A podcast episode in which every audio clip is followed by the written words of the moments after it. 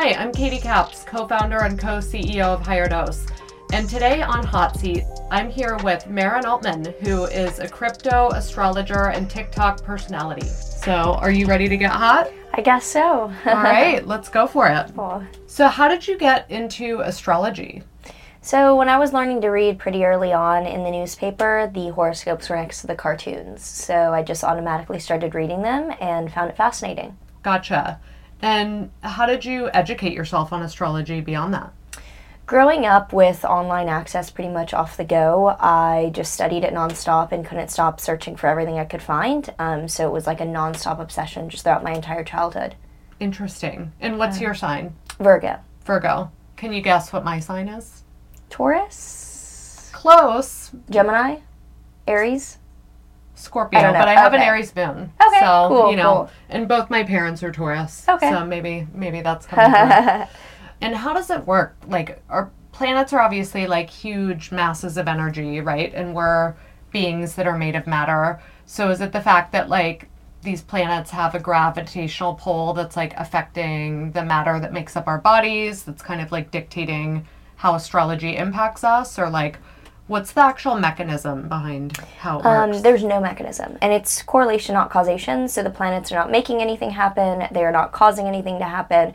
Um, they're a mirror for reality, similar to how the clock on the wall is telling you that it's 3 p.m., but it's not making it 3 p.m. Um, astrology is signaling things happening; it's not making them happen. Um, like you wouldn't blame the clock for the sunset. The clock is simply telling you that sunset's happening at this time.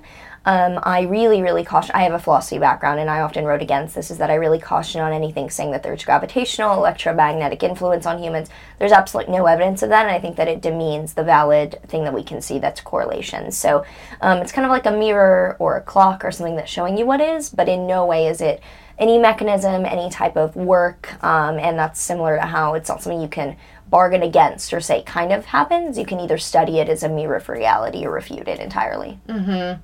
And what was the first civilization that used astrology? Mesopotamians or Babylonians, kind of same, yeah. Okay, got it. Um, and then I know you use your astrology practice to forecast crypto. How did you like start combining these two fields, or how did you get into that? Um, so I was graduating from NYU in 2020, and I had no money, no financial awareness, and I was like, I should learn basic investing so I'm not like homeless. Um, like literally, it was like, well, you have a few months before you graduate. Like you probably don't want to be like actual starving artists on the street. Like you might want to learn some things. Um, immediately began researching finance, found crypto through that, and found the argument ethically very compelling for decentralization, and found it very interesting just the volatility. And with astrology, you can study the cycles of anything. You can look at the planets at any time and see the correlations. So um, I'm a very honest, very direct person, and often that is not something that works well with like therapeutic astrology. Like if I see shit, I'll tell you it's shit. Um, In a financial market, that's a little more like you can be overt. You can do that with personal astrology, and I do do that. But um, I found it very interesting that there was a nonstop cycle that I could measure with uh, that astrology. And are you interested in financial astrology in general, or just specifically as it relates to crypto? Honestly, really just crypto. Uh, I don't really care about like the normal market. Yeah. Um, where do you see crypto going based on what you know about astrology? Um, I mean, it's not good for a few years. We're in a major world recession. Uh, crypto is another asset class, so I don't see anything really spectacular happening over the next few years. Got it. So if you own crypto, just sit tight, Yeah. wait it out. Yeah, Got it. And you actually bought a house in Dubai with crypto, right? yeah. Why Dubai? Um, I thought it was a good rental market. Uh, I was really stupid, and I'm looking to sell it. Yeah, horrible decision. Literally caused me so much of a headache. It's it's atrocious. Yeah. Did you get to enjoy it at least? No, it's still being built. Oh, okay. And how did you become so successful at trading? Um, well, for one, I was trading during a crypto bull market. It was a little bit difficult to lose money. Um, but also, I really enjoyed the game of it where I can look at really direct indicators and have little to no emotional bias. I don't really care.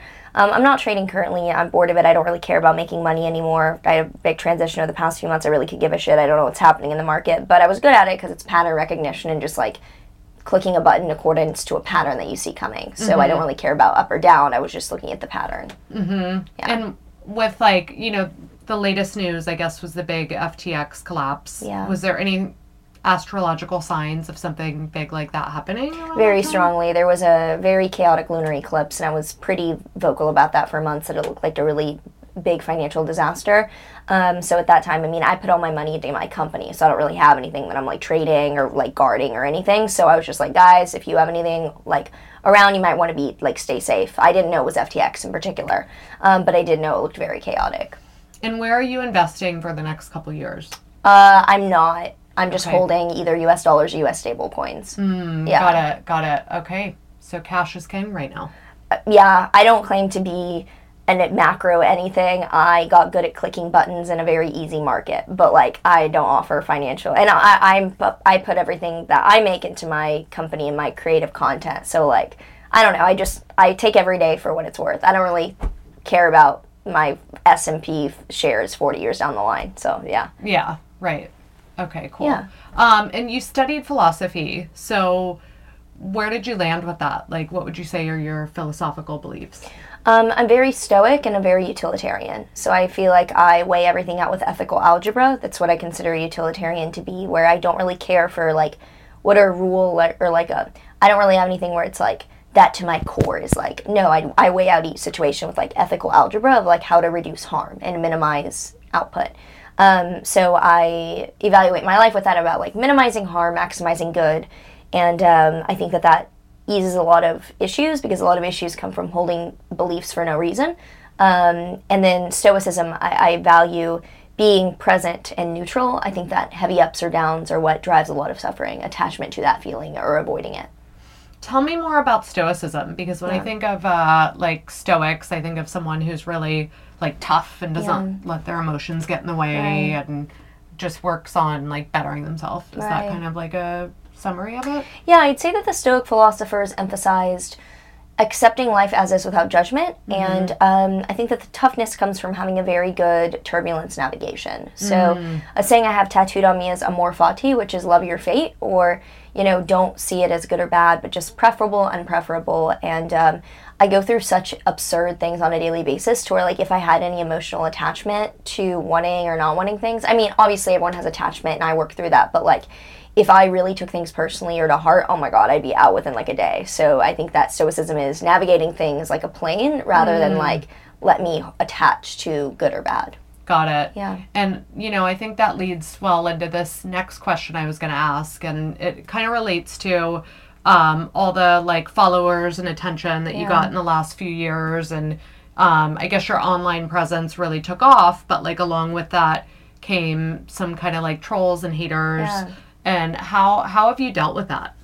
Um, over the past two years, I've struggled a lot with suicidal ideation, and I've been really open about it because it wasn't normal, like, oh, you're ugly. It was like, let me take this successful person out of context and make her into the scarlet letter for every single cultural issue, whether it's like transphobia, homophobia, racism, anti Semitism. I'm like, bro, I'm Jewish. I don't talk about any cultural issues. This is so out of context, it's insane.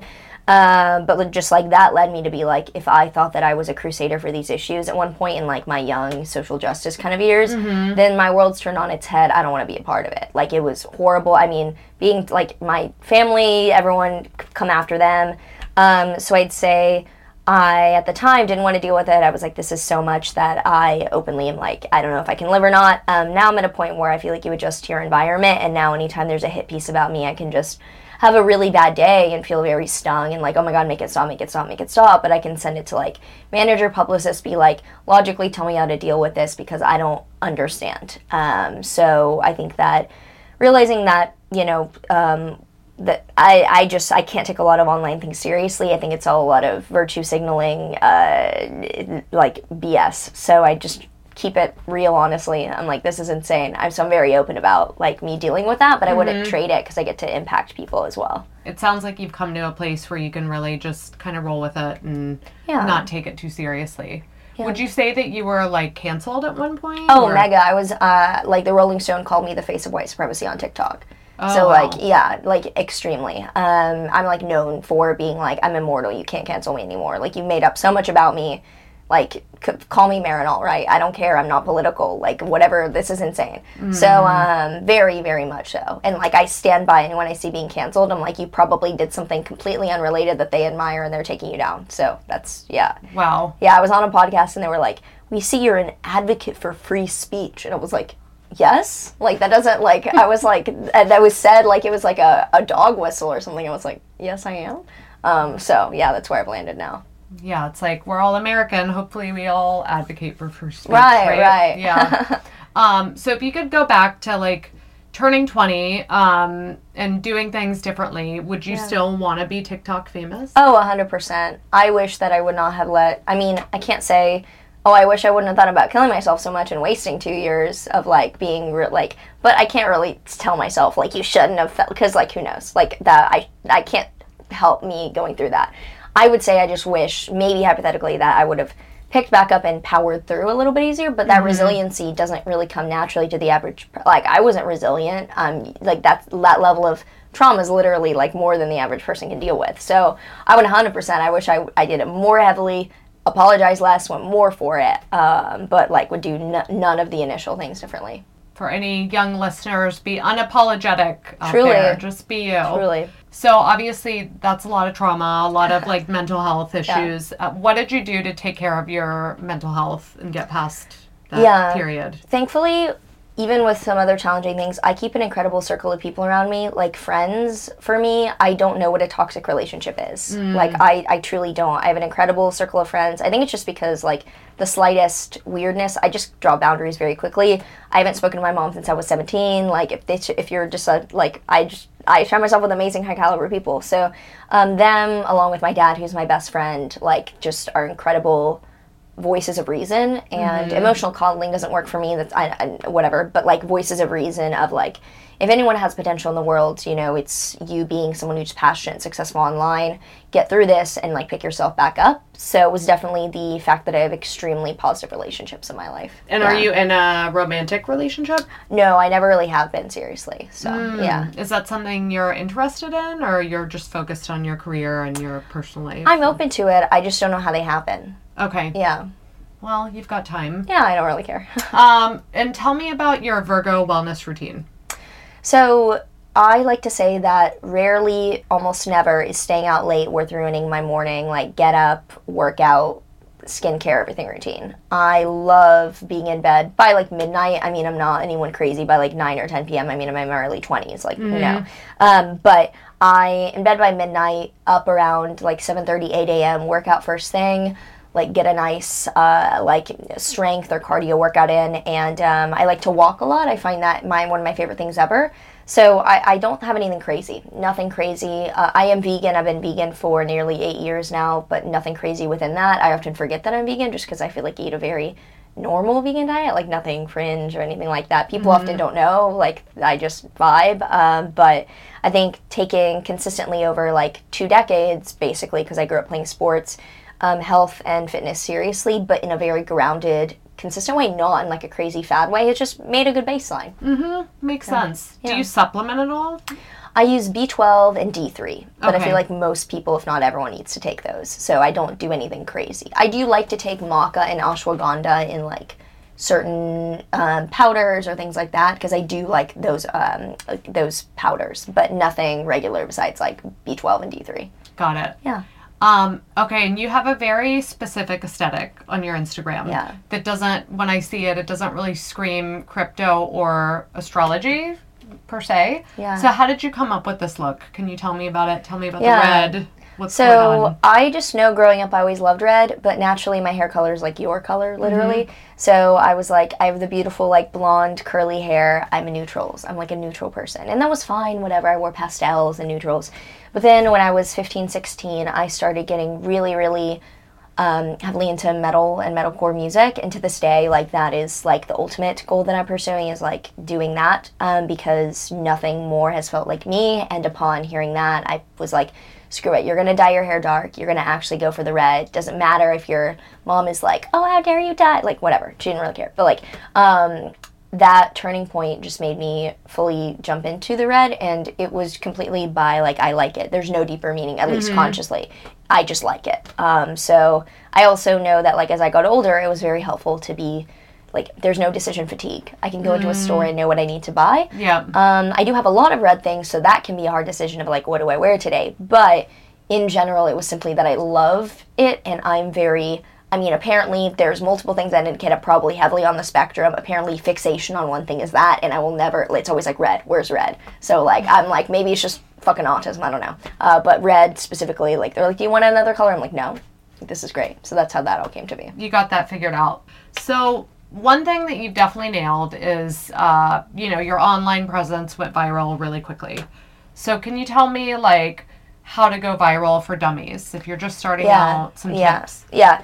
Um, so the thing that you'll hear a lot of people say that's true is consistency. You cannot go viral with like posting once every six months in general. Mm-hmm. So you're going to need to be consistent because that uh, increases the likelihood that something sticks. Okay. You really only need one video to get a million views to then have a little bit of the momentum for it to stick. So consistency, have in the beginning, it's helpful to niche down. I don't think long term, I mean, I do whatever the fuck I want, but like in the beginning, you need to be known for something because no one is going to want you if you're like, oh, a biologist, also a DJ, also a gardener. Like, I don't, no, no, I don't care. You can't be, no. Right. I mean, you could hypothetically prove me wrong, but like, no, niche down, make it clear. Um, look at, I mean, I didn't do this, but if I was doing it again, I would look at like what the most viral content was and make my own versions in a similar format. So I automatically started by screaming at a camera, but I know some other people film a little bit differently. Um, so look at what works in your niche and try to do that, not the same content topic, but the same style of filming. Um, secondly, you're probably going to have a defining want a defining aesthetic feature of your content. It doesn't need to be wearing all red or anything. It could be a background that's like always your background. Right. So you want to be known. Uh, you want to be consistent, and you need to be honest with yourself about like why would someone follow you and what you want to do to emphasize that. Because if you are doing a video and you're like well i'm just going to half-ass this i just want to like kind of dip my toe in dipping your toe in is not to get you viral. You need to like fully commit and actually be kind of a, a crazy ass person. So uh, being honest with yourself about like would i want to see this? Is this something viral that i would want to see? Will help you only put out content that you might think would take off because like if i have something mediocre to say i simply won't say it. It has to be like spot on because people's time of day is really valuable. Nice. Yeah. Those are good tips. yeah And what are your thoughts on Gen Z? I think very soft, but very creative. Mm-hmm. Yeah. Okay. What's next for you over the next five years? So I am focusing really heavily on actually doing my longtime goal of music. Um, I grew up singing, doing musical theater, and I woke up a few months ago and told my manager today is the day that we literally like plan out an EP. Um, so I'm working with some producers and um, just like along the limiting belief that I've had since I was very young is that I'm too old to do things. Literally since I was like 15, I was like, oh, you weren't a child actor, so like nuke it. Oh, like 18, oh, you weren't like a child. Like it was so insane. I would say this from a very young age. And finally, I'm like, okay, like being 24 now, it's not too late by any means, but there is a youthful edge to fucking up and being able to redo it that would be helpful for in a music sense.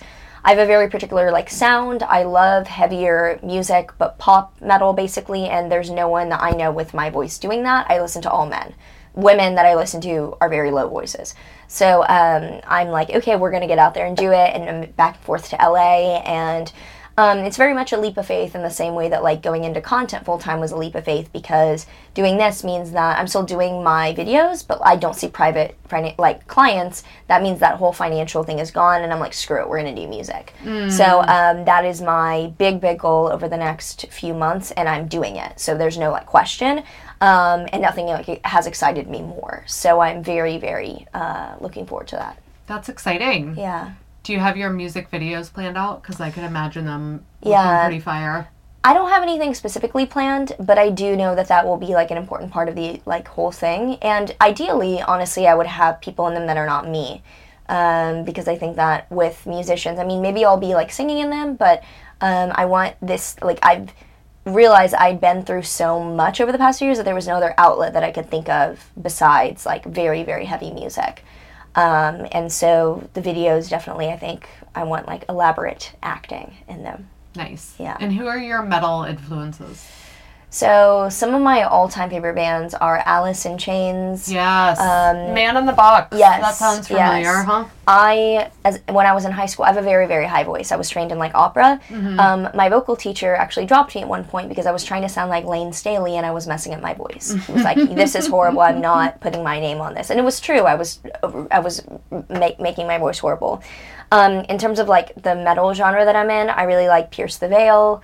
Sleeping with Sirens. Um, I like the band Flyleaf, which is like an early 2000s band. Her voice is probably the closest thing to what I'm going after. Um, I like Motionless in White. I was just at a Bad Omens concert last night. I don't know if you know any of these people, but they're very, they're not like what you think of as pure screamo. They bring in heavy elements, but it's very much pop centric with like heavy guitar. Um, and yeah, I'm very excited. Awesome. Well, I missed a lot of those references, but Yeah. I do love Alice in Chains. Yeah. So if you can bring back metal, If you know way, like Slipknot, like then awesome. yeah,